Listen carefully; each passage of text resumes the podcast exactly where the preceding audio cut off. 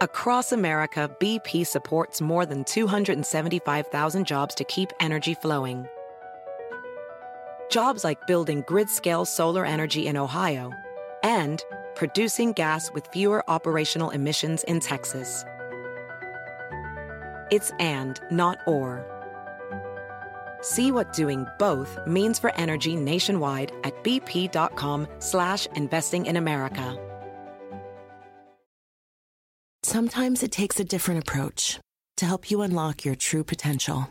With Capella University's game-changing FlexPath learning format, you gain relevant skills you can apply to your career right away. Earn your degree from an accredited university and be confident in the quality of your education. Imagine your future differently at capella.edu. Capella University is accredited by the Higher Learning Commission. Learn more at capella.edu/slash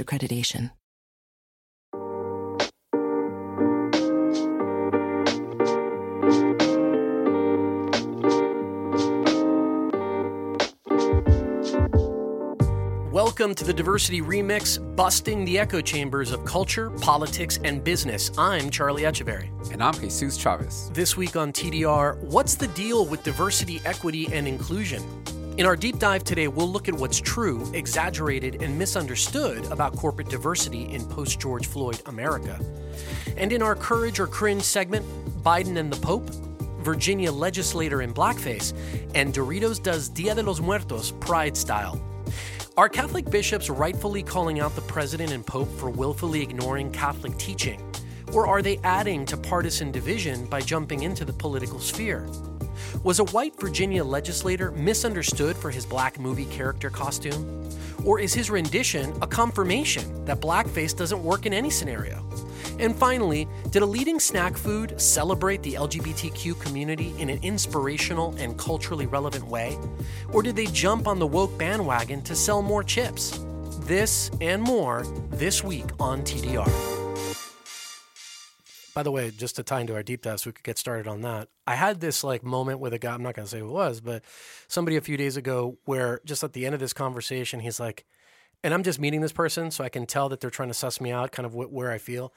And they're like, "Is it wrong for me to be very suspicious about some of the D- D- DE and I stuff that we're doing here?" Like, and I was like, "Hmm, tell me more." Mm-hmm. But basically, uh, I mean, it wasn't exactly this, but it was the idea that it seemed like all of the decision making around what it is was being placed on one individual, like in this case, a kind of a head of the diversity right. or whatever department. And there were some things that this guy didn't necessarily agree with, but he didn't feel like the ability right. to to say much. That and ties directly into what we're going to talk the, about. That's part of the challenge, right? I mean, yeah. So you know, part of the deep dive we wanted to get into, there was a um, a, a piece that just came out um, about this um, this person Joseph Hill, who was basically looking to uh, had actually been been offered a, a, you know a job to be the vice president and chief equity diversity and inclusion officer uh, at Memorial Hermann Health System in Houston. And according to the report, you know, basically his offer got rescinded like four days later, right? Or four days before he was about to start. So he hadn't actually started yet, but he, he hadn't started yeah. yet, but he was already looking for housing. He, I mean, this was like all in, right? Mm-hmm. And um, apparently he just got a, you know, and he has an email that he got from the head of resources or human resources vice president, uh, Lori Knowles, I think is the name of the person. That, that all they said is, we regret to inform you that you that we are rescinding the offer of the employment dated July twenty first, twenty twenty one. We appreciate your interest in the position and wish you much success going forward. And the guy's like in a U-Haul on the way to Houston. Yeah, the guy literally was going yeah. around with, um, you know, with a real estate person assigned by the company to help him relocate, and he gets an email, not a call, not a conversation. We like the email. personal touch.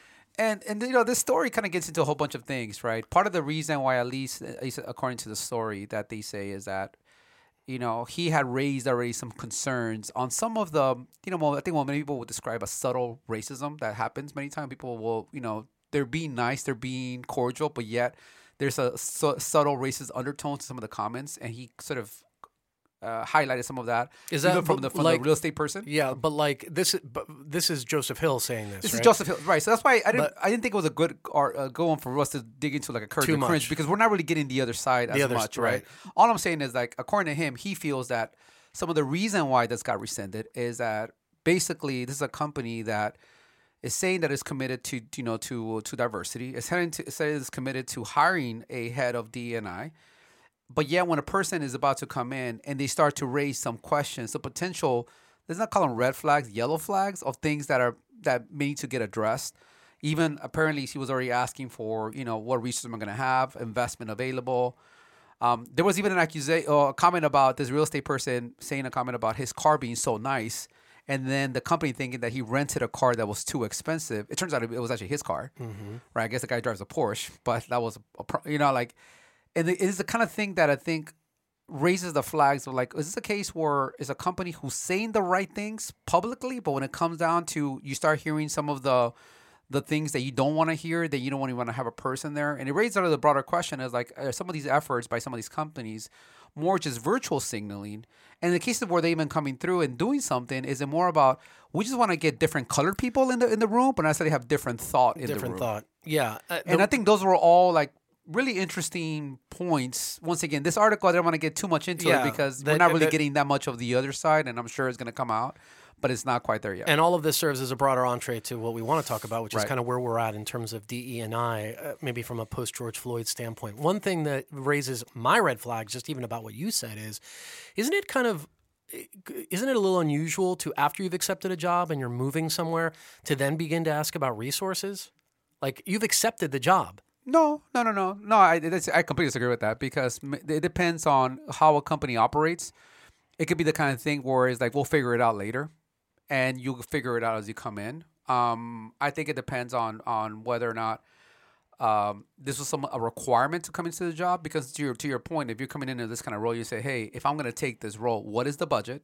How many resources do I have? How do you guys support or, this across the organization? Right. Or it could be a case where, hey, we'll figure it out. Don't worry. We want to start with you. We'll figure it out. We're going to go into budgeting. Yeah, of course. And so we don't know. Both of those could be true. So I, I don't necessarily place much weight on that. But what's true about this is it made headlines because the guy, you know, in, in these positions that that have always existed, maybe not always, have existed for a while before George Floyd, mm-hmm.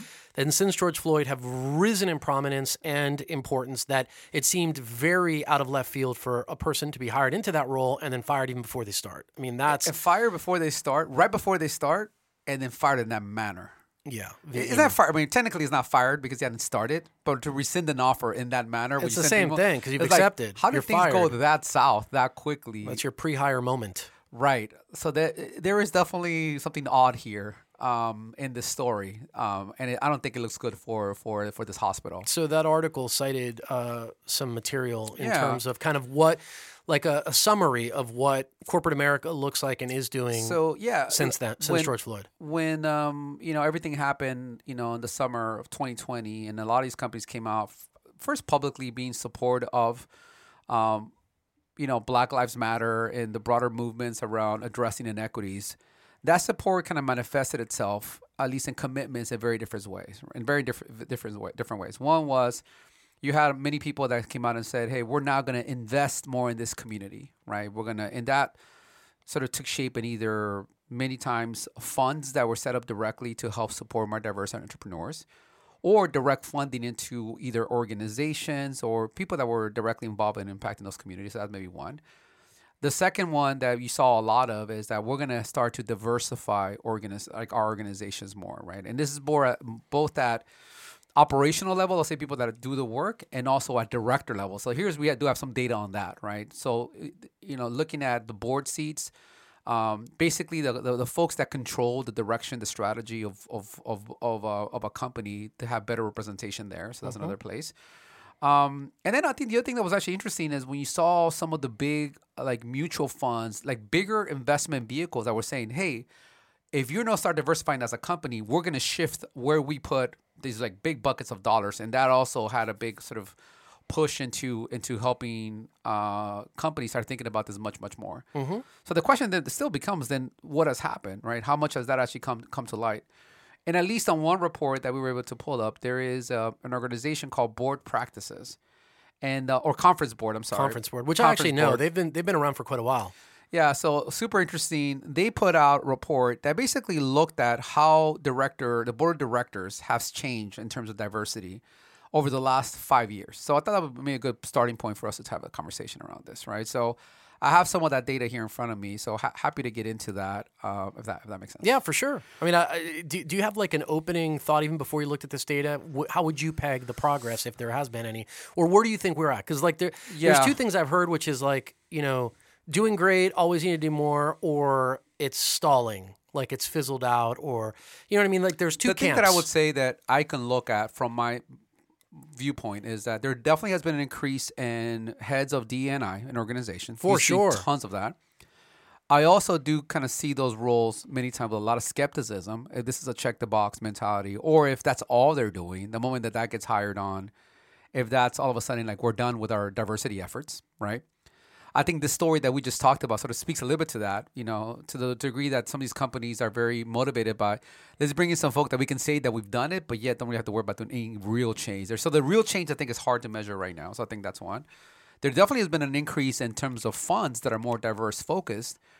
I also have some question marks in terms of how successful that has been because at least my POV on a lot of those is that I think even with really good intent, a lot of times those same funds get caught into the same dynamics of trying to back the horses that are already winning, which is very different than than supporting than funding in new ideas, new entrepreneurs that haven't brought things to life and they'll typically have the access to the network to get some of these things going, right? Mm-hmm.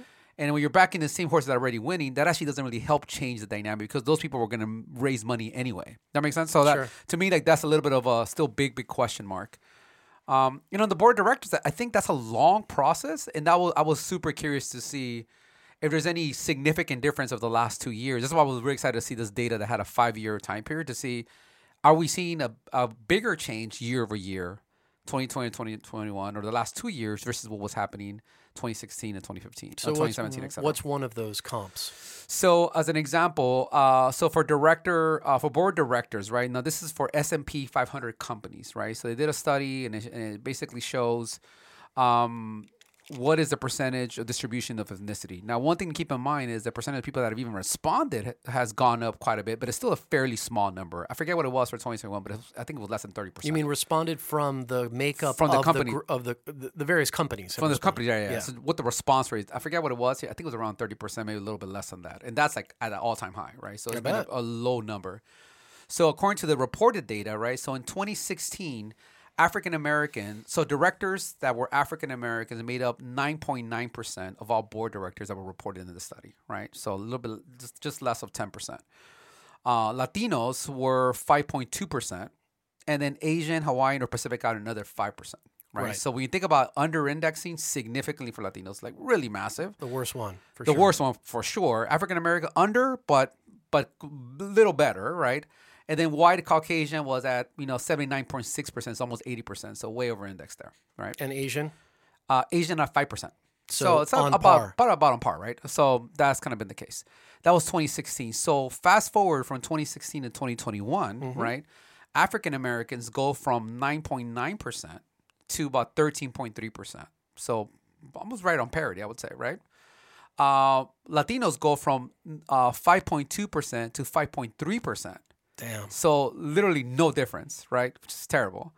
Uh, and then uh, Asian, Hawaiian, and Pacific Islanders go from five percent, five point two percent to four point one. So it actually goes down some. So it drops. Well, you do see an increase now is of other, right? So these people could be multiracial. Multiracial. So that's about uh, what- about a percentage point.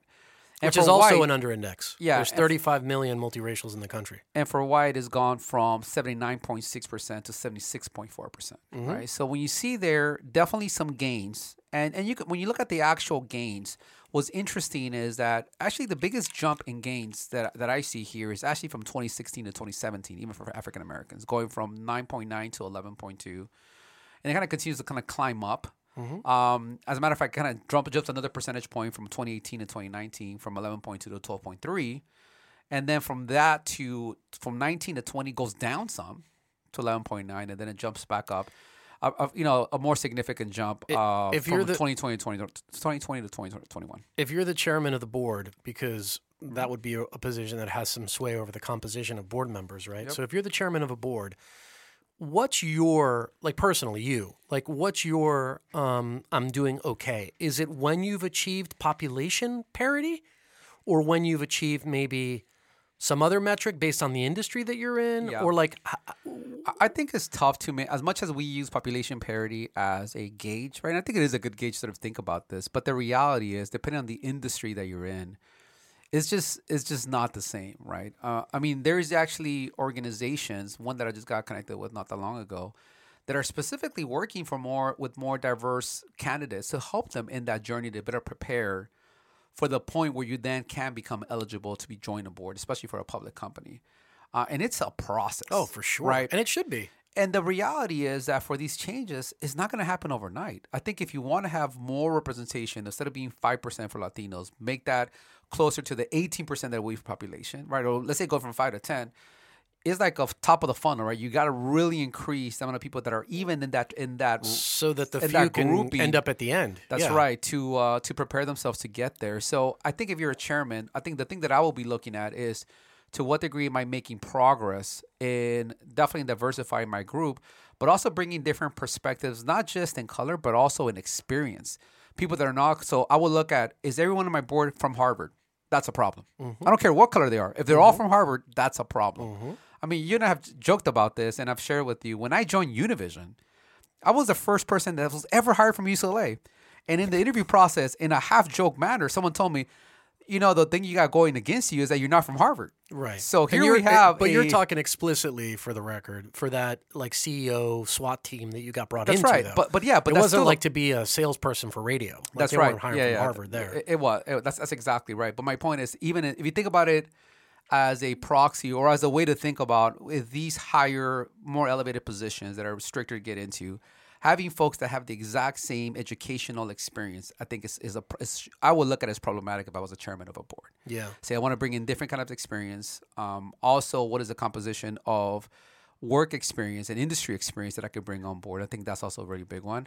Uh, So to- much to- of this look is- at that. is And I do think the like different life, place- life experience is a big one. So much of this is definitely the places that people are looking, it seems to me, Yeah. though, because again, to your point on Harvard, if that's your pipeline is strictly made up from those folks, irrespective of their ethnic background, they probably have, you know, uh, similar formation, you know what I mean? Yeah. And similar experiences and maybe you know, I don't know. It's just it- it seems like a lot of the challenge in this is where you're looking. You know what is interesting? I agree with you. What is interesting when you then compare it, because I gave you the numbers for S and P 500. We look at the Russell 3000, right? There, you don't see as much gains uh, for African Americans. You go from 9.9 percent in 16 to 10.9 percent in 21, and for Latinos, it goes from what was 5.7 percent, which is at, at a higher compared to everything else, down to 4.4 percent. Um, and then for Asians, it's about 6.6 to 4.9. What what I find that why I find that interesting is I feel like if you're an S and P 500 company, Yeah. you have a lot more eyes on you. It suggests that you're doing it actually- some level on what you're on on on the visibility of it of your brand. I think your brand has probably more visibility, which also means that it has people are like looking to see whether or not you're doing this. Mm-hmm. I think it also means probably companies that are having to have more of a public position to say we're going to do something about it, and then having to live up to it. Um, so that at least you know where you have seen the bigger the bigger representation But then increases on African Americans. If that's true, then the inference there is also that it's less genuine. Potentially, I mean, no, I, I- disagree with that. I mean, Why? Because it doesn't tell me anything about how genuine they are about, about about their efforts. What it does tell me is if you measure it, you'll probably see improvement. Well, so okay, but hang on a second. How do we reconcile those two? If what you're saying, and this is a theory, if what you're saying is that the reason that those numbers may be higher for the S and P is because more people are paying attention. Yeah, I think it's a combination of more people paying attention, also because of the size of companies that you're doing more things directly to try to address Correct. it. So I think it's if both. it's a right, okay. So if it's a driver though that more people are paying attention, then it would follow that I'm doing it because more people are paying attention, and not necessarily because this is something that I actually believe and want to make part of my culture yeah, internally. I, I, I well, I, I don't agree with that only because I think the whole thing is not genuine. Otherwise, we will be a much better representation to begin with. It's kind of my starting position, so I don't. so you think it's already kind of the the phoniness is baked in in a I, I, sense. I do. I think that it's already there to begin with. these are companies that are being forced to make these these moves, or yeah, that that, that and I think part of it also comes from you know you know we talk about this, the fact that we are living through a much more consumer conscious era, or where consumers are also and employees, frankly, are both being a lot more demanding of saying, hey, what are you actually doing? What are you? What, how is this actually changing? We you and I've joked plenty of times about that Instagram account. I always forget the name of it. The one that had like all the logos and different shades of white. That matters, man. Like when people see I'm their, not saying it doesn't their, matter. Their, their I'm just saying it goes to motive. translucent. You know, yeah, I agree with it. But I, to me, they're kind of all in the same bucket. I don't know if I if I make the folks that are Russell three thousand like that are more genuine. No, Mm-hmm. Uh, just because someone's not paying attention and you're not doing anything about it anyway, you will still be in the same boat as far as I'm concerned. My, my my son, who's a pilot, um, brought to light for me that uh, three percent of pilots are people of color. Three. Three, really? It is extraordinarily low. That's really interesting. And so you think about if you're the chairman of I don't know whatever uh, you know McDonnell Douglas or Mm-hmm. Lockheed or one of these like big aviation you know kind of folks the industry itself like you could Yeah. easily make that excuse For right sure. and say like hey this is just the nature of what we're in it's much harder for us to go do this right but at the end of the day I mean it, it, that that it takes effort is clear yeah, but that you have to do it is another What, what what was interesting is looking at the breakout at the director level by gender, right? There you have seen I think better gains uh, for female directors, right? In 2016 for the S&P 500, about 20% of directors were female. This is all same same kind of dynamic, right? And then by 2021, that jumped up to 29.1%, right? So almost a 50% increase, a little bit less than that, right? So that's a pretty pretty good jump. It's still be under, I'm sure, compared to actual even not even uh, population, but just work population. I would, I would assume.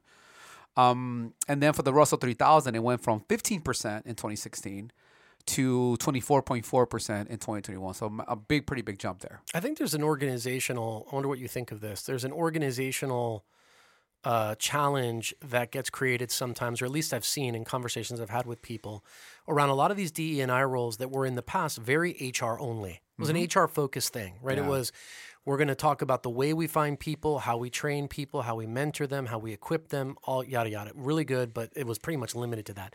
Now it seems that DE and I roles have a lot more operational sway Yeah. in terms of the rest of the organization. Which, on one level, you go, okay, good, that makes sense that somebody's injecting that perspective into all the different aspects. But in a way, for me, it's also just a variation of some of the challenge that you have with this kind of center of excellence approach, which is now you've created a lot of potential people who can say no to something. But is that really authority in a way, right? In other words, like what I've seen in practice is we mm-hmm. have to get D and I to check off on this. And if they don't, we've got a problem. There's a lot of internal selling, pressure that gets enacted. But is that just a step toward this deeper integration, or is that where you think some of this stuff goes? Because if it does, if it does go to that, if that's the role, like I'm the traffic cop of diversity and I get to make sure that everybody's doing the right thing, it, I don't know what does that do for the culture and what does that do for people actually integrating this idea of diversity into the work that they do? Do you see what I'm saying? Yeah, yeah.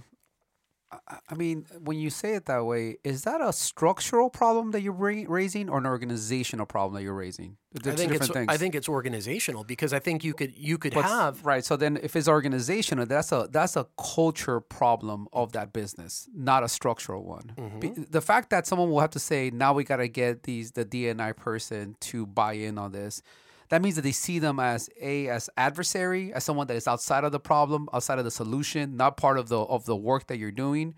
You would never say now we have to go get the CFO to sign off on this, or now we have to go oh, get the, might- the CEO. Some people operate that way, but if you have that, if that's the way you're operating, you're already like in a bad starting place. So See, see what I'm so saying? So, to me, so that a that's cultural a issue. I mean, look, to me de- that, that feels like a cultural issue. If that we're dealing with with that dynamic literally in real time where Yeah. where a person in diversity equity inclusion has called a stop to something that operationally was flowing Right. because there's some concern or complaint or issue that they have now i don't know how the rest of those teams are responding to that but at the end of the day i'm going if I don't get person X to approve this, my Yeah. thing isn't going to go forward. Does that make it easier for me to want to then incorporate that person's discipline into my everyday work or less likely to incorporate that person's discipline into my everyday work? Do you know what I mean? Yeah, yeah, Because for- for at sure. scale, the only way we do this is if everybody does this, if everybody cares yeah, about I think this. at scale it has to be everyone's job, but the reality we know that if you don't have a driving force to get these things started and moving, it's really hard to get everyone to care about this Mm-hmm.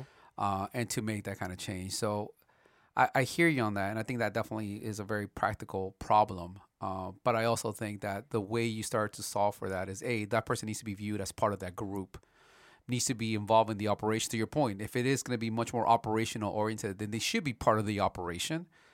Um, I think what good looks like is actually not having to need a DNI person. I mean, that's a reality. The degree that you need it is because you have a problem. I think if it were me, I, I would be much more uh, likely to decentralize DEI into the different operating functions. Maybe as like also reporting into like a DNI structure, but not itself a thing in in, in a strict sense. Sure. Where maybe if I'm in an accounting group Yeah, or some kind of marketing group, matrix uh, organization. more like that, Yeah. right? Because I think that that at least comes a little closer to if you have somebody who's DNI, diversity, equity, inclusion, but is living a I don't know product. Uh, life cycle, Scrum process, at, like every day they're meeting with the pro- like, but that's their role within the context of that Yeah. operation. At least they live it. Not only does the DNI person live the discipline, but the discipline people live DNI much more every day than having it be like, okay, we've built this thing now. Let's make sure DNI likes it. And it's like to me, Well, that's that- just but that's also, I think, a result of organizations that set up these roles and give them no budget, no structure, and frankly, just the ability to say no. Like that's where the power lies, right? So you can see how very quickly someone asserts their importance by saying no to things as opposed to being to power course. things.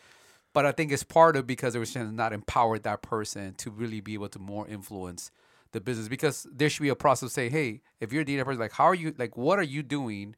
How are you getting pulled in by the other core parts of the business to integrate a DNI philosophy into everyday work that we're doing? right. Not just come for approvals after the fact. Exactly. rubber stamp approvals. Rubber right? stamp, the So, DMV. so I think that's that's uh I still go back to I think it's an organizational problem. No, I agree. It's an organizational. I'm just saying that it seems Yeah. to be one that may be pervasive in certain places. You know what was interesting is uh, they even did a breakout on uh, board of directors by uh, the race by by business sector, Mm-hmm. and it was interesting when then you know because we saw the overall numbers going back to the I think this is the actually the Russell three thousand, um, but the ones that really were under um, um, represented. Especially for African African Americans, was the energy sector. Only about five percent of directors were African American there. Uh, I think the second lowest was materials at nine percent. Uh, there was some that were significantly higher, like utilities at fifteen percent, Hmm. Uh, or consumer staples at thirteen percent. For Latinos, it was terrible Just sucks across the board. across the board. What's that about? Across the board, it was terrible. The worst was at let me do the uh, healthcare at two point seven percent. How weird is that? Why especially- would healthcare? Well, but especially in an industry where, at least at a ground floor, at a frontline basis, we yeah, over-index. They should be yeah, they should be Way over-index. Yeah, two point seven percent on healthcare. so The highest was uh, oh, consumer staples at uh, at eight percent. where where does that under-index for Latino, eh, to your mind, come from? Um, Like, what's I, the? I don't know. I think I think what you have seen, if you look at the, the going back to the numbers that we shared earlier, um, I think there has been a concerted effort to address diversity gaps and inequities within the African American community. And I, and I definitely can see, especially when it happened over over the summer with George Floyd, a lot of companies saying we're going to commit to you know addressing these issues, and then you see that commitment turn into actual real real change. I think while Latinos have benefited some from that, it hasn't. In think in many cases, at least what I could point to, doesn't seem to be a concerted effort, or one that has been sort of when we get to it, we get to it. And I think that's part of what the result is. Is my guess. Yeah. Well, I mean, I don't know where you net out on this. I think, uh, you know, on one side, all all uh, areas that drive the tide up in terms of the inside of organizations being more representative of the, the diversity on the outside, I think is positive. My question is always like, what are we? What are we shooting for at a macro level? Like, what is the good number that we're trying to get to? That's number one, which is one of those unanswered questions that I think is important. And the second one is once you have that, then what are you doing with it inside of the organization so that it's not that thing that I can tell you from a lot of conversations I've had with people and some of them in confidence, it, it is that in some organizations. It definitely feels that way. And when you look at it in terms of priority, going back to diversifying this, when they reported on new hires, new directors that came on board by ethnicity in 2021, uh, 13.6% of them were African American, right? Uh, and 5.6% were Latino. So even as it relates trying to close the gap, it's still way under indexing if you want to close the gap. Uh, there is, as a matter of fact, the gap is getting wider if you think about it that, that way. I'm very happy for the African American community because it's a it's a it's an uptick. I'm completely uh, still puzzled by Right. the inability to raise the the tide on the Latino side. Also, I think it's, it's a process though, and I, I I could see that, but it's just it's not it's not too comforting. it's a process and it takes work. So it sounds like it, the net net is we we got some work still to do. We do. Final word. All right. Uh, you want to play Courage or Cringe? Let's do it. Cool.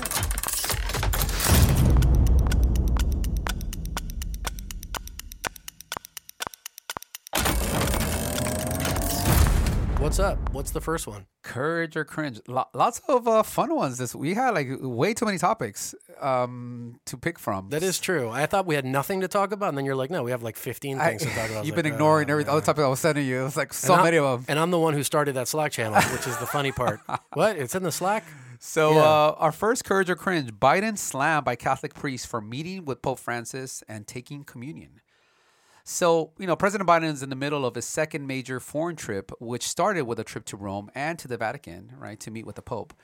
Um, that made this meeting with the Pope, I think, the fourth time that he's met with them. Um, you know, before. By the way, that that Mm-hmm. that turn of phrase went to Rome and to the Vatican is because, and a lot of people don't know this, Vatican City is its own country. Right. Right, Vatican City is not Italy. It's not Rome. Right, it's its own country. It has its own head of state, which is the Pope. Has its own police. Yeah, I, I wrote it right though, right? Yeah, no, no. you Okay, so- see, I did it because of you because I uh, I'm, I'm much more aware of this now. I think no, but I think a lot of people think Vatican City is a place in Italy, and, it, Right, and right, it's not. No. Vatican City is its own country, and I Right, just I don't know. I just always want to throw in a little trivia. I think that's yeah, that's great. So the president and the pope, you know, spent about ninety minutes together.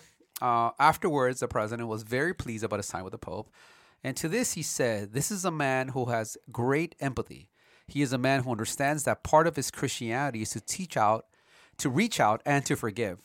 And so I just find my relationship with him one that I personally take great solace in. He is really, truly, genuine, decent man, right?" Afterwards, the president also mentioned that the Pope Francis has said to him that he was pleased that he was that President Biden was a good Catholic, and that he should continue receiving communion. And this is obviously an issue that has been controversial due to the president, um, you know, pro-choice support, right? Mm-hmm. And the president then took advantage of this by receiving communion at St. Patrick's uh, Church the next day after meeting with uh, Pope Francis. Well, you know, not everyone was, was too happy about that, that move with either the president or the Pope. So several U.S. bishops expressed dismay about the Pope's reported words to Biden. So there was Bishop Joseph Strickland of Tyler, Texas. Who I've met, by the way. Oh, have you? Okay. Yes, I have. Mhm. He retweeted uh, a blog post by conservative Cardinal Raymond Burke that strongly reaffirmed that Catholic politicians who support abortion rights cannot receive the sacrament. Then there was Bishop of Providence Thomas to- Tobin, who said, I fear that the church has lost its prophetic, prophetic uh, voice. Where are the John the Baptist who will confront the Hero- Herods? Herods. Herods, Yeah, Herods. of our day. Yeah, Herods, Herods, right of our of our day.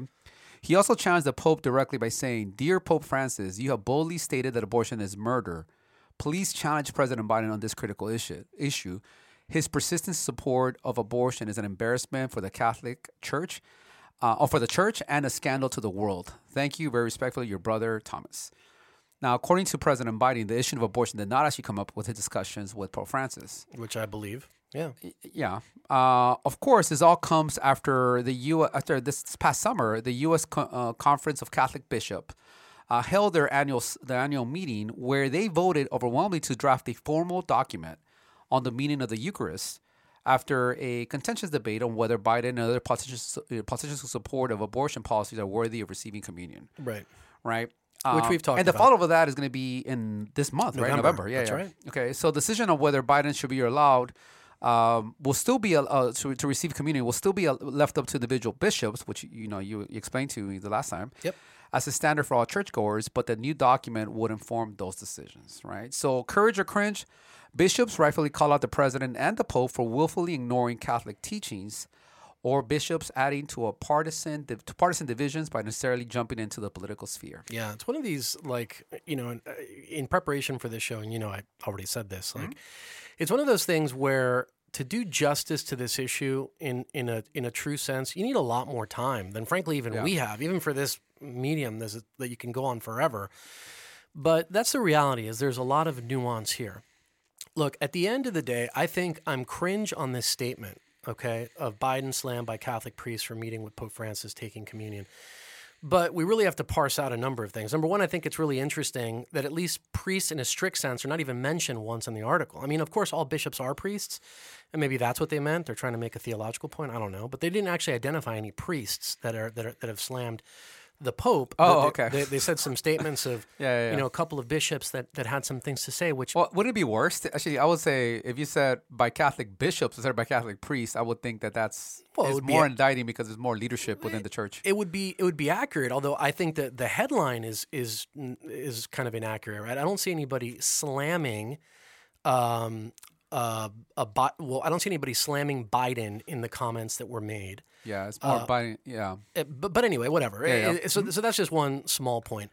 The, the thing that I like about the fact that he met with the Pope for 90 minutes, it's like 60 minutes to talk about whatever and 30 minutes for confession. You know what I mean? Because, like, we have no idea if it could have very easily happened that Oh, yeah, the guess that's a good president sure. had confession with the Pope, the Pope gave him absolution. And guess what? Even if you're Catholic, you are not supposed to receive communion if you've got serious sin on your soul. So you go to confession, then you can go to communion. So this is not about Biden as an individual. It's anybody. It's me. It's anybody who's, who's a Catholic. So maybe he did, and that's why he went and he received communion the next day. And by the way, he could do that. We don't know. Biden could do that every week. He does go to mass every week. Maybe he goes to confession every week. I have no idea. Right. So the issue of him receiving communion to me is absolutely separate from this, okay? Because at the moment that he's receiving communion, no one, no one knows besides him and God whether or not he's actually fit to receive. But but that is Now- kind of the, broader issue that That is the broader that issue. people have really have with him receiving communion to begin with, based on I, the stance. I right? think the broader issue is let's assume that he goes to confession and receives absolution and he goes and he receives communion because he's got nothing to, to, to worry about. And that would be perfectly fine. But then he's also publicly very supportive of Mm-hmm. these positions. So it's the difference between your kind of public acts, right? And between how you are as a private person and a bishop is supposed to deal with the individual, right? And, and, and be pastoral to that individual. Mm-hmm. I could totally see the Pope saying to him, listen, you know you're you're striving to lead a holy life. You're you're you know having the sacraments. You have an understanding of whatever it is that you believe that the church is. You're in constant communication with your pastor at your church which is in somewhere in Delaware and your bishop which he has actually two one for Delaware and one for Washington D.C. Mm-hmm. and so you know in that context keep doing that. You're being a good Catholic. I can under, I could totally see that.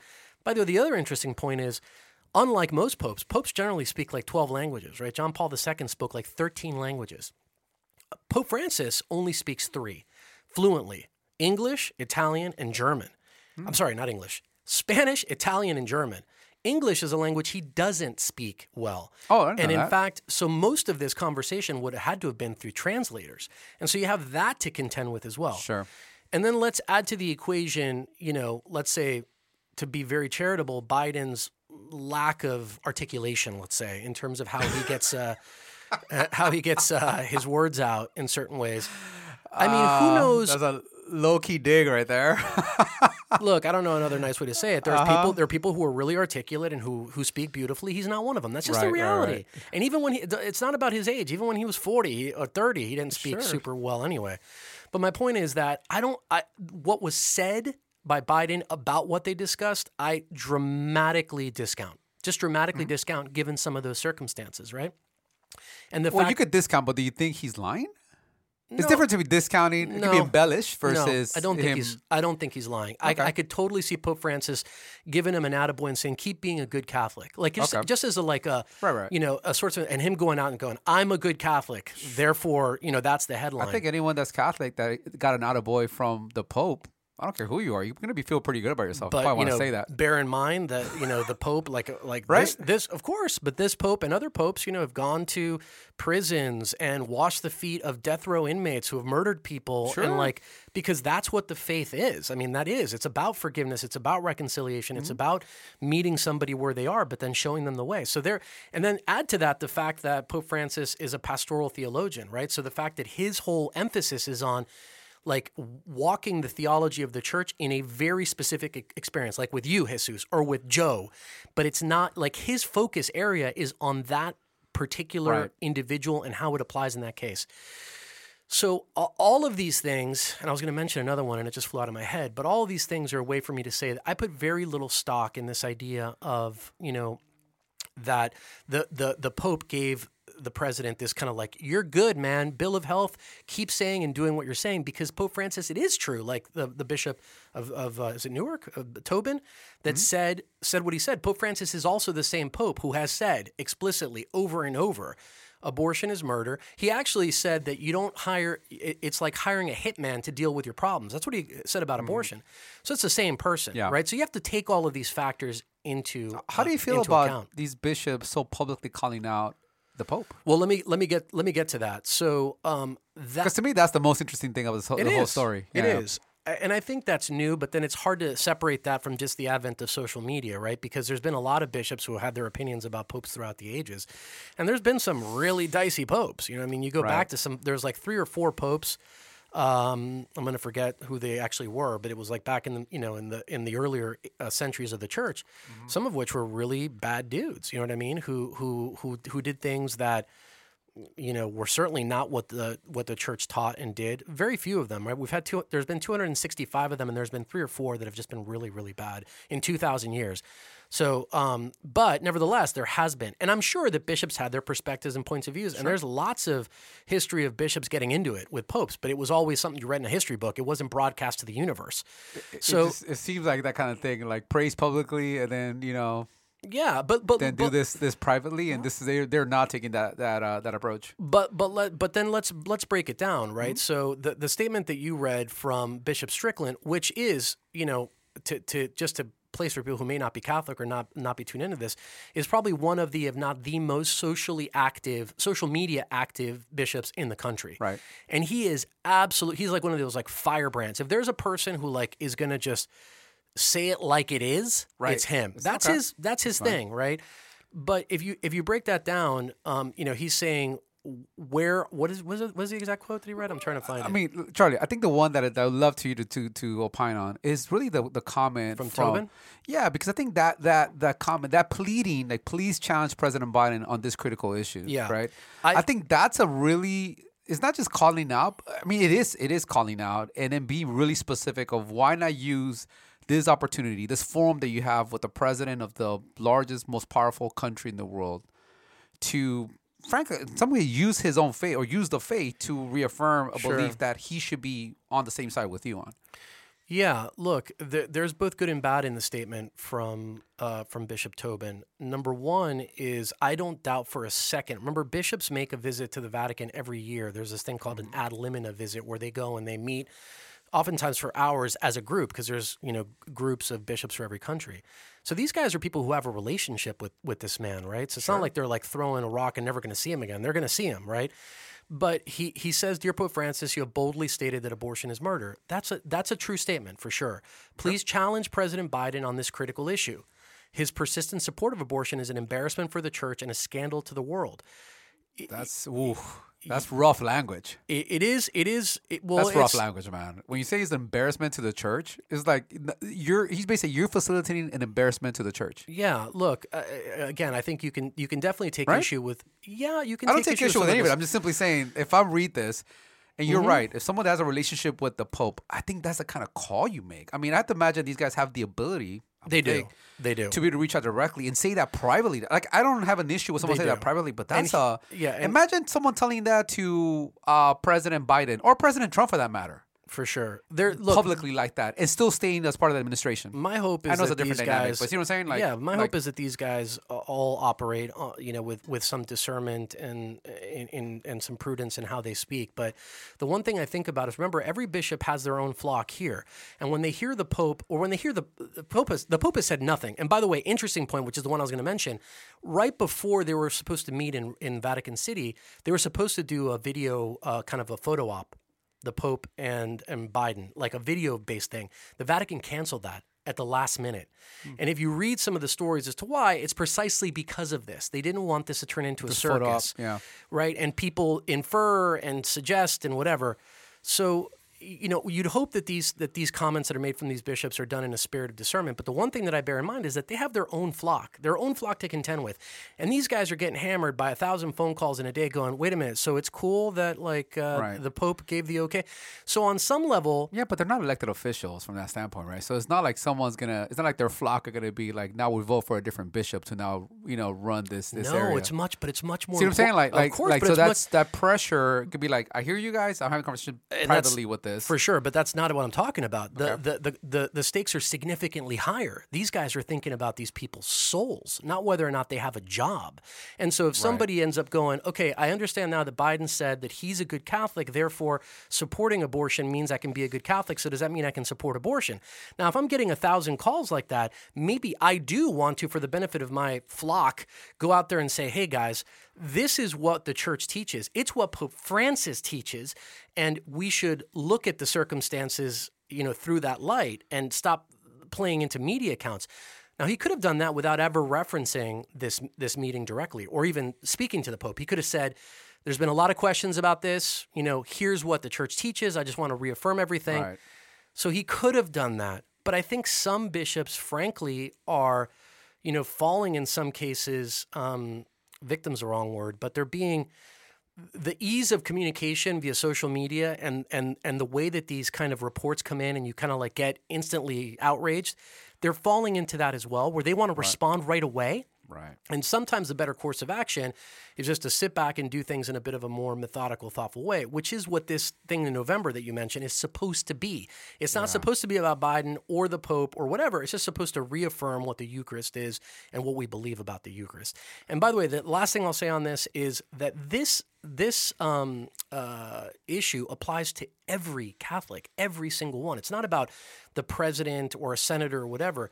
Anybody sitting in a pew somewhere is supposed to go and receive communion if they've if if they've gone essentially if they don't have serious sin on their soul. Yeah. That's the reality. So that's why we, you know, the Pope goes to confession every week, by the way. Okay, just to give you an example. Yeah, So it's yeah. it- we all have it. We're all sinners. We all fall down. But It's yeah. um yeah. So what are your thoughts? I think i talked it's- a lot. Yeah, For a change. No, Damn I- it. No, this is this is your topic, man. So I, I really like having this conversation- conversation. I feel like I learn something new every time. And I still this kind of never feel like I even touched the surface, the top of the iceberg on this stuff. It's it, I, I know, and, and I think that's the, the the challenging part. Look, I think when I read that statement from uh from uh Bishop uh Thomas Tobin, it it feels if you if it didn't say Bishop Thomas Tobin and it said uh Republican representative from wherever, this would be like, yep, another one, partisan messaging, going after and replace Pope for Biden, or if it was Trump, whatever maybe just whatever the political leader. the opposition is what it feels like. Is what Yeah, it it feels very divisive. Okay. it, it doesn't align at all. At least when I hear you describe what a lot of the intent of what the Catholic faith is, is about is about reconciliation. This doesn't feel at all like that's the intent. Um, and I think it calls out the Pope in a manner that, frankly, I feel like it undermines the faith even more. Because one of the things that I would say, look, I understand the position that many people who are Catholic very strongly believe in um, in the dignity of life and therefore being pro-life. I, I com- we and I haven't talked about that. I completely get that. The challenge that I see with this is you have here an actual president who is very Catholic, who is a practicing Catholic, who goes and has paid respect to the Pope multiple times, and is doing probably the best version that he can of his. And I'm maybe giving way too much credit, but I'm just okay. I'm saying the best version that he can about being being a good Catholic, while still trying to lead you know, a a massive nation, right, and one of the biggest economies, et cetera, right, in the world. But I feel like that's not good enough. Like you almost have to pick one. And once again, I go back to when I think about a lot of the the concern people had about John F. Kennedy when he was gonna was you know was running for president. They're like, oh, how are we gonna elect a Catholic? Then he's gonna report to the to the Pope. And having to then choose between your faith and being a president, it feels like these bishops, whether they intend to or not, they're painting a picture that it makes me feel less warm and fuzzy about having someone that is a practicing Catholic that really believes in the faith and be in any kind of position of power if they're going to have to at some point then choose one or the other and then get this kind of pressure which I get I get the pressure but I think that could be done privately and when you call it the pope who is literally the most important figure in the Catholic Church then like no one's off the you know uh, you know n- like like everyone everyone is game at this point, including the Pope, and I find it like really. Uh, it, it bothers me because I think that the Catholic faith has already lost so many like you know parishioners as it is that I don't think this makes that better. I don't think this makes the religion feel more welcoming. I think it makes it the opposite. Mm-hmm. Yeah, and and and I think that's That's a- my yeah. So so what's your net? Because you didn't say. Oh, I'm cringe. I'm yeah. I'm- Okay. I'm, cringe. Yeah, yeah, yeah. Yeah, so we're both maybe for different reasons. Yeah. Um, what would you? How would you handle this? So I, I think you could do it two ways. as an example, I, think but hang on, could- let me set it up. So you have two thousand years of teaching on the sanctity of human life. Every bishop, no matter if they called out the Pope or not, or the ones who are the friendliest to Biden. Let's say you know uh, uh, Cardinal Wilton from D.C., who is his own bishop, who's been very supportive of him, had him you know talked to him many times in very many meetings, and so you have all of this history and all of this teaching, mm-hmm. and you have a lot of confusion among Catholics going, is, is abortion cool or not on the basis of this statement? How do you balance those those two if you're, say, the bishop of, of one of these dioceses? Sure. Yeah. I, I think if if my because this is the bishop's re- reaction to this meeting taking place, Correct. and and that at least it seems from Biden's you know camp that abortion was not brought up in the conversation, right? But, and he, then, and but he go- knows. He knows the teaching. I mean, it's not like he doesn't know. for sure. Yeah, Yeah, that's, yeah, that's, kind of the yeah. That's that's a little bit of what I what what I'm rea- reacting to. So, I would I would use it. I think you already kind of said it. One is use it as a moment to reaffirm what our faith believes in. To frankly to celebrate the Pope has this kind of open door. And use it as an opportunity to continue to bridge the gap with world leaders around addressing the issues that our faith believes in and, and in hopes that this is one of many sessions that continue to happen so that we come closer to living up to the ideals that we want to have for our faith and why we think it's so important. Mm-hmm. I would celebrate the meeting, celebrate the fact that you still have the president of the US who cares enough to go and give the, the respect to the Pope, which he doesn't have to, but he does. And he's like, this someone that obviously there's a relationship there, has done it now multiple times. I will celebrate that and, and use it as opportunity to once again welcome the dialogue. Because to me, it's about what you said earlier. It's about reconciliation. How do you use the opportunity to get closer together? Of course. Not divide. And I think the approach that he's taking here, or that they took here, feels very much driven around dividing further, about getting further apart rather than trying to bring, closer, bring people closer together. So you would affirm the perennial teaching, but you would do it in a way where it says, "Look, the, it's almost like the principle of of ecumenism or interfaith dialogue. Like, hey, we're not going to agree on all things. Right. Let's focus on the things that we do agree on. We can build some communion or unity around that, and then hopefully through that relationship, bigger things or broader things yeah, can I happen. mean, um, in a very practical way, is that if I'm someone that hasn't gone to church in a long time and I start going to church, I would hope that the priest that is there celebrates this opportunity to engage me that I'm there, not to give me crap of all the things that I don't believe in that the church believes in. absolutely. Well, that's that's And par- that's and that's what I. That's a really simplistic way For of sure. saying what I'm think- what I'm trying to say I think here, and I don't think they're doing that by by giving this message. See, I agree with you. I think that's Catholic 101. I mean, the story of the prodigal son who like goes and squanders his dad's money and he's got Sure. prostitutes and all kinds of stuff. And he comes back and his dad runs off the terrace and gives him a giant hug and he's like, "Hey, my son that was dead is now back to life." Yeah, yeah, yeah. He didn't go like, "Hey, you know what? Like, where you been the last 6 months? What have you Right. been doing?" Now, who knows what happened a year later? Maybe Yeah, he yeah. did. Maybe but Right. at that moment, and I think that's right. I think that's what we should do. And again, That again, would be my orientation. I guess. I think that's the right orientation. I don't think, uh, at the end of the day, last point, I don't think we ultimately know what happened in that 90, 90 minutes. Mm-hmm. We won't know, but I can tell you for sure, based on the articles that I've read, it ain't the full story. That, that- that's all I can tell you. There's a lot more sure. nuance in Yeah. there. All right. So, anyway, that's where we're at. So that was about an hour and a half. Courage or cringe. Ch- it's all right. Changing gears.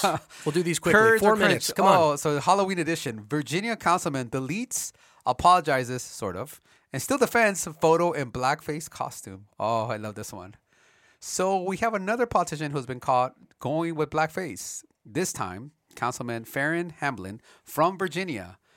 Uh, the Great councilman decided Sounds for like you should be doing motocross in like uh, Orange County somewhere. You know what I mean? Uh, This is Farron yeah, Hamblin. That's this is just great. The councilman decided for Halloween to go in blackface as one of Eddie Murphy's iconic characters from Coming to America. Hysterical.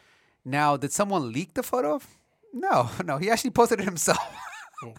he shared the image. This may cause some problems. All right, of his homage to Randy Watson, the musician character in the film Coming to America, and of course he did it in full blackface, right? Something which, of course, caused immediate outrage. You know, and after the outrage, Hamblin deleted the post, and then came the hard, half-hearted apology. He said, "Folks, I made a post of me dressed like a movie character, Randy Watson. For those of you uh, who know the movie, Randy is a black man, so I dressed the part, suit, hair, and yes, my makeup was brown. Many saw it degrading, which I did not. I did not show my love. I did it. Say it I again. did, I did it to show. Yeah, I did it to show. Sorry, I did Yeah. it to show my love for the character and the movie. But since I'm white, uh, it's considered by some as offensive as uh, to dress as a black person. Uh, so first, he compared himself to Eddie Murphy. He said in the movie, Eddie Murphy portrayed a white Jewish man, and it was funny as hell. I can't speak for the Jewish community, and I'm sure some were offended, but Eddie showed his freedom of expression. He never meant any ill harm to the Jewish community. Then, of course, he now to the new, you know, head of anti anti cancel culture, Dave Chappelle. He's like Eddie or Dave Chappelle. I don't go around walking on eggshells, worried about hurting someone's feelings. But I never intended for this to be a racist issue. Yeah, but you're not a comedian though. and by the way, I think the title is Czar of Anti-Cancel. Is that what it is? movement. Yeah, Okay. Dave Chappelle. So mm-hmm. There was more to this, but courage or cringe, councilman misunderstood for his love of a movie, or yet one more politician failing to recognize that blackface doesn't work in any scenario. I'm going to change things up and have you go first. But Mm-hmm. I will say one thing that he's got a point on Which part? the the in the movie Eddie Murphy portrayed a white Jewish man and it was funny as hell. Here's the irony of that statement is that at no point in that movie does that character say that he's Jewish. So it's the worst kind of thing in the fact that he is playing a stereotypical Jewish person with the whole accent and the this and Mm-hmm. Right. blah. And and he and everyone knows he's a Jewish character, even though nowhere in the movie does it say he's Jewish. right. So which is different than uh, uh, you know Sure. being able to recognize somebody's a different color, Yeah, right? yeah, yeah. So I, I thought it, it's it's an interesting point that he makes. Um, Yeah. As, as nobody is, seems outraged about that, which is to my mind far worse because no at no point are you saying he's Jewish. You're just using all these bad Sure. kind of Yeah, yeah, accretions yeah, around Jew, Jewish people and saying that this person this character is Jewish. That's right. Um, so I will start with is definitely cringe. I-, I find it hilarious for a whole bunch of reasons. One is um, there is a great skit uh, for Saturday Night Live uh, where it's like this head of HR, the black dude of HR, and then some, and then one of the um, uh, one of the executives of the company, he's like having like in a meeting with all the executives, has just been caught using blackface. And this this head of HR is like, listen, guys, we cannot. Is a black dude like we cannot do this. da, da, da." And as he's talking, it keeps on coming up every people making example like, well, what if I want to, you know, like dress up as Michael Jackson? He's like, you did not dress up as Michael Jackson, did you? Well, I did. I'm like, okay, you cannot do that. And like little by little, every single person in the room has dressed in blackface. And I'm like, no one dressed in blackface anymore. Like, why can't people just simply understand that? And I think there is definitely an element of this. And in this mm-hmm. day and age, if you don't know that that could be potentially seen as offensive, like I, I just don't know what to tell you anymore. And and I love his comparison to Eddie Murphy, his comparison to Dave Chappelle. You know, what it reminds me of of The Office, uh, where the, the the main the main character Scott, right, was always comparing himself to these great comedians and doing these terrible jokes that everyone cringed in the in the office. Like Michael you're not Scott, that, yeah. yeah. Michael Scott. Like you're not them. Like stop trying to trying to be that. Yeah. Uh, so for a whole set of reasons, I think this is super cringy. And So you're cringe across the board, even to his deletion, apology, the whole nine yards. That th- just the fact that he did it, he deleted it, all of it. I, I, the fact that he still did it, I'm like, dude, Mm-hmm. what, what like what year are you living in? Yeah. How many examples have you seen of of a lot of politicians coming out with the exact same thing in course. blackface, Yeah. then having to apologize, and then your half your half baked apology where you compare yourself to these comedians, to these iconic comedians, as a way to justify your position? Like, come on, man. Yeah. So for this one, I need to separate. So I also am cringe, but I want to separate a couple things. I'm cringe on this individual and his significant lack of judgment given who he is and what what we're going through right now. Right. But I do think there's two things. Number one is I, I have serious problems with the metric of knowing that you're going to offend somebody because it seems that everything offends someone, and it's a tough metric to kind of bear out. I'm sure there's things about my faith that offend a lot of people. I'm not going to stop living it just because it offends you. Mm-hmm. So the the offense metric is a difficult one for me. And also I think that intent, which is a point you've made very often on the show, mm-hmm. Has to matter. If your intent is to honor someone or honor something, that's different than if you're trying to rag on someone or tear something down by what you're doing. I, I would agree with you 99% of the time. But Okay. now when there's so much historical evidence at this point that regardless of intent, and everyone has the same thing. Everyone's, everyone's honoring somebody. You're honoring whatever, like actors, singers. How many examples can we point to? We will find hundreds of examples at this point. No, but I take And that- if you don't no, know no, that no, by no, now, no, and you're a politician, where public opinion matters to you, like what But are you talking but about? that goes to judgment, which saying? is which is the point where we agree. I would disagree with you on the fact that well, I don't know what percentage you assign to this. Maybe it's a very small percentage, but mm-hmm.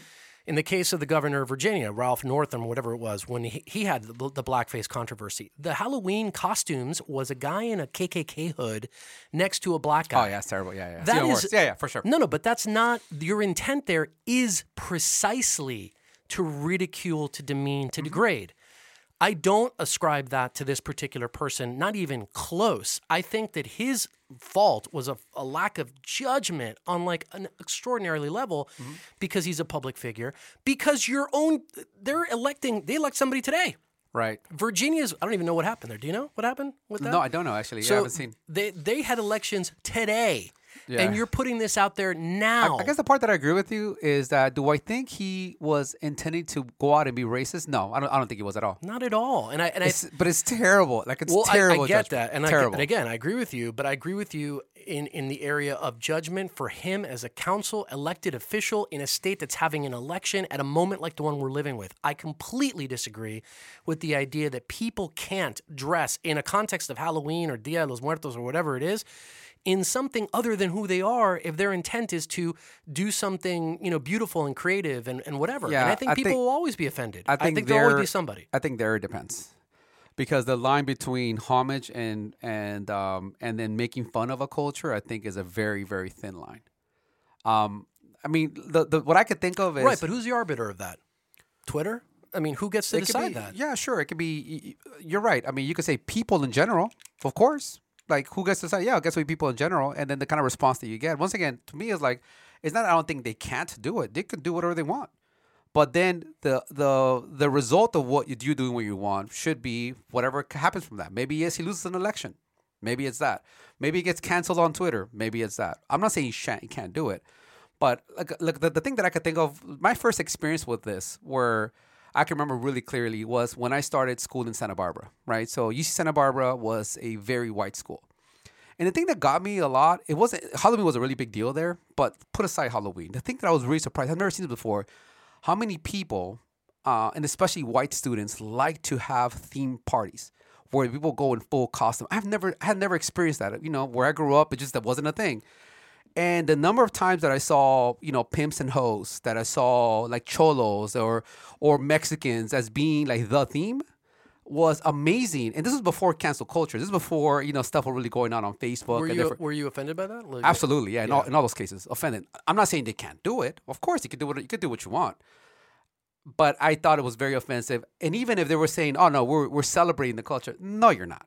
Yeah, but in that case, It gets to the point where you have the big mustache. Like, is that really celebrating the like? Right. uh, unless you're your Yosemite Sam, no one has a mustache like, like that. Do you so think that the- it- the line between celebrating and all of a sudden then you know offending someone, I think is is a. do you think there may have been some Che Guevara costumes this Halloween, or some Probably, Pedro sure. Escobar uh, costumes, Mafia Don? And I think if you stuff? if you wear a Che Guevara costume here in LA, you have a very different perception than if you're doing it in Miami.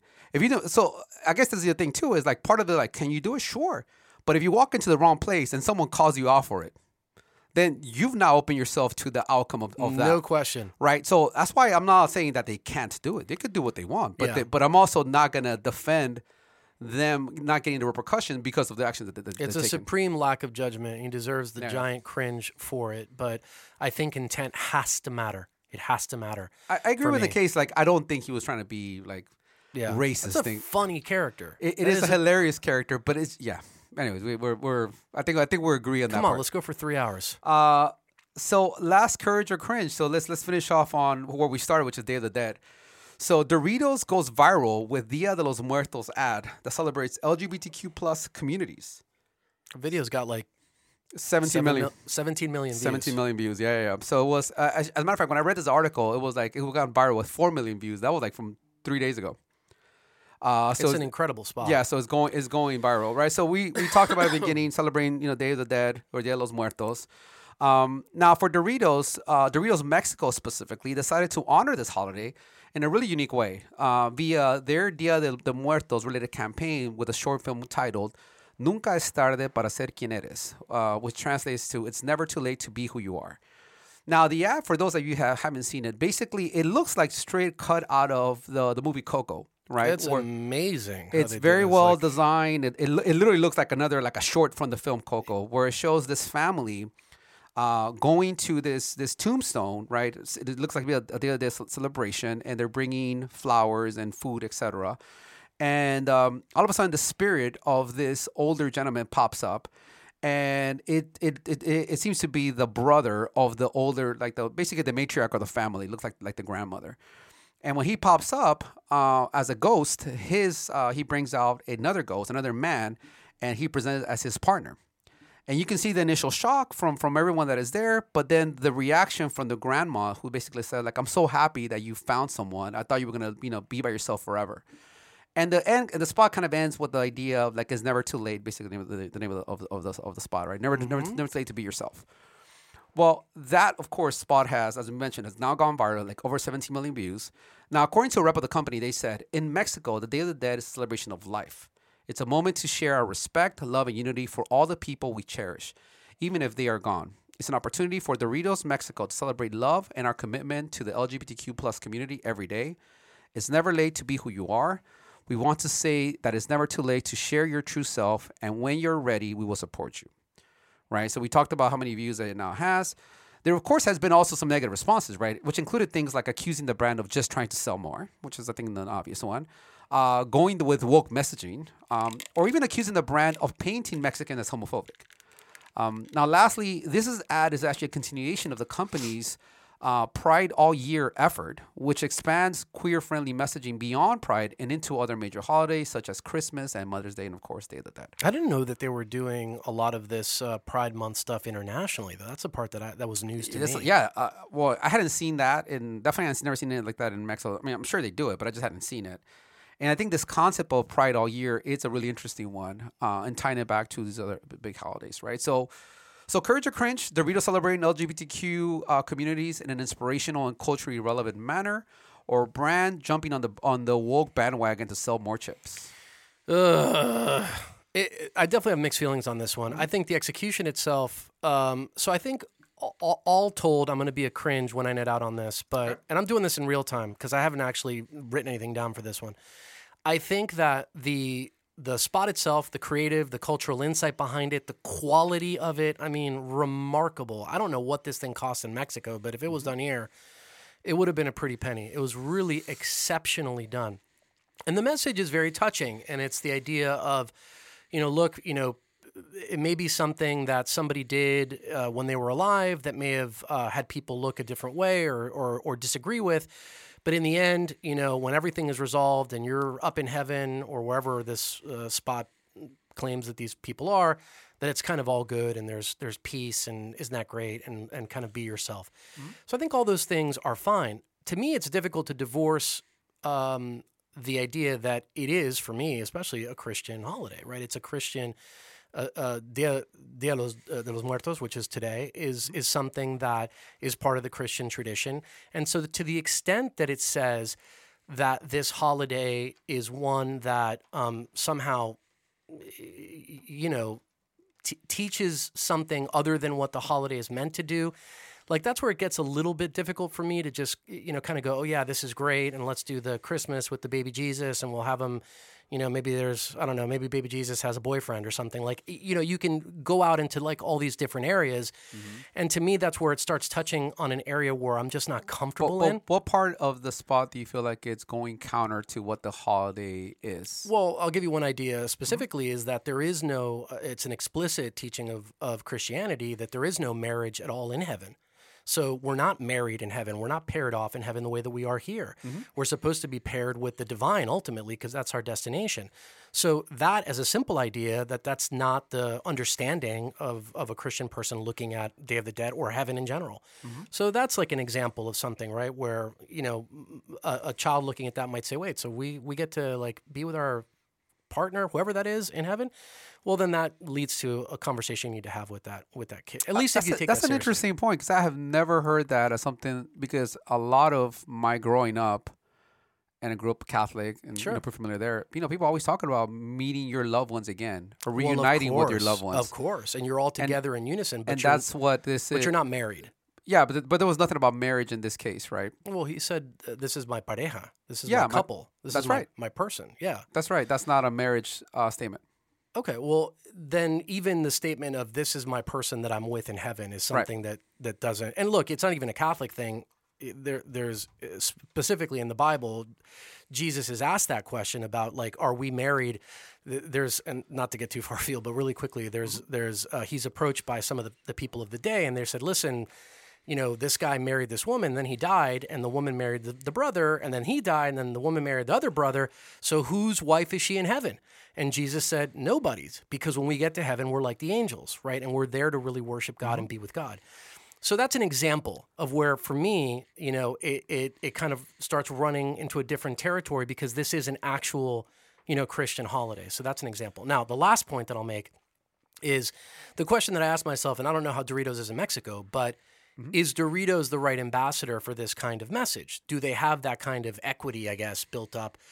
Are they doing it to sell more potato chips? I mean, sure. Of course, but they're Sure. a marketer, so yes. Yeah. You know, are they doing it in Yeah. a way, you know, So okay. yeah, I don't know. All right, That's- so that's, that's that's- okay. That's that's fair. that's my So three-point I'm- Yeah, so I'm courage. Mm-hmm. Um, and I'm courage for three main reasons. So I'll, I'll go with your, with your three points, but I do want to talk about respond to some of the things you said. So my three points of why this is courage. First is I love the fact that this is a a spot that is that that brings on pride themes outside of Pride Month.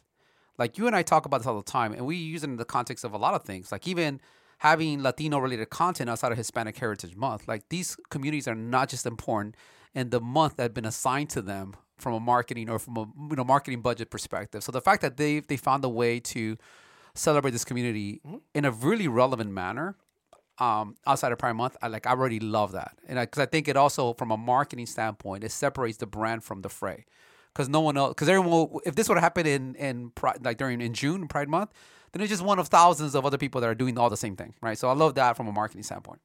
Number two is I really love that fact that they really tied it to a cultural insight Yeah, for sure. We right? Like on that was really well done, and I think to me is a cultural insight that goes beyond the fact that it's tied to Day of the Dead. To me, the cultural insight that I see, and I speak to it as as someone that you know has seen it in my own family and a lot of other Latino families. Latino families historically have been much more conservative, uh, where people that were gay or are gay have a harder time coming out. And I think of many families have that one family member that everyone knew they were gay, no one could say it, and for it, it was just kind of like hush hush, and that person was never comfortable enough to be able to come out. So this dynamic of having someone that went to the grave and never fully came out or be who they truly were, you know, wanted to be, I think is great cultural insight of thinking about Latino culture. That while it's changed a lot, I think when you think about it historically, especially for my parents' generation and, before that, I could definitely see that being being the case. Um, I so I really I really like that a lot. Um, Third point. and there was a third point, which I, I just I just blanked on what the third point was. Um, but anyway, so those are at least what two about points. the woke uh, brand thing? The like, Yeah, I don't I don't see it that way. I think that the um once again, I think it was done in such an authentic manner that I really like how they did this messaging. And because they're doing it in the non obvious time period, then it feels less of just jumping on the woke bandwagon. but the I think- non-obvious time the- period, though, there's also the time period of Day of the Dead, though. Yeah, That yeah, is the so- obvious time period. Yeah, yeah. So the, the You mean not? is You mean not June? Well, yeah. The non-obvious meaning like you made a data dead spot, which everyone expects you to create, and made it a pride spot. And I love that sort of quick Mm-hmm. redirect, right?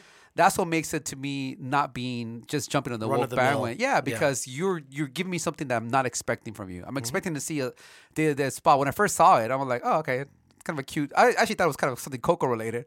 And then you're like. I mean, like oh man, like this is something completely different, completely unexpected. So really, I love that.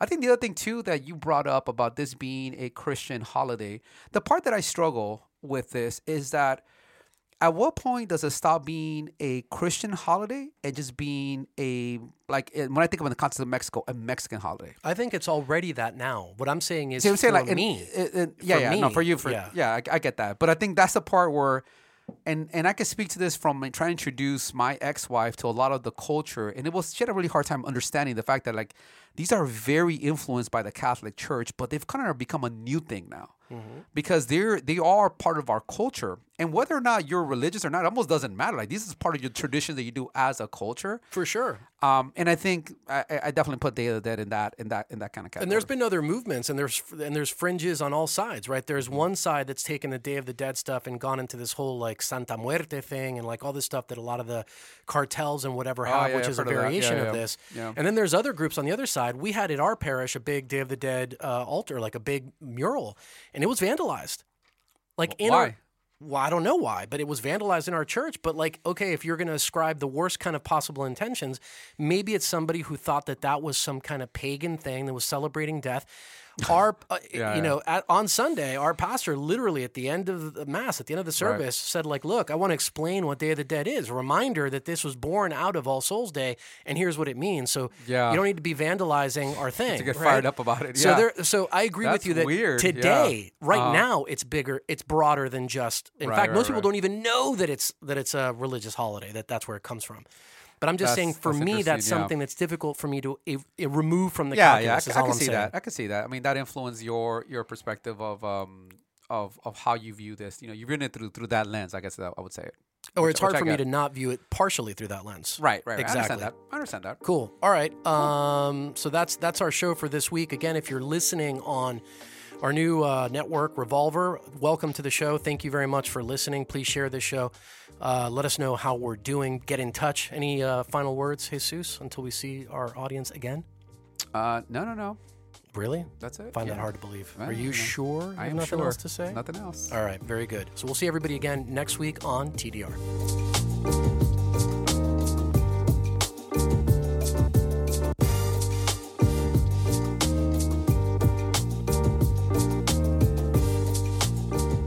You enjoyed this episode of the Diversity Remix, please remember, first of all, to subscribe and help us to spread the word. Tell your friends, family, coworkers, and give us a five star review. We're available on Apple and Google Podcasts, Spotify, and everywhere else you get your listening fix. And lastly, please remember to stop by blackbrown.us, the creator of this podcast, and take a look at our work and our approach at the intersection of diversity and business. The Diversity Remix is produced by Leo Gomez. The Diversity Remix is a production of Black Brown.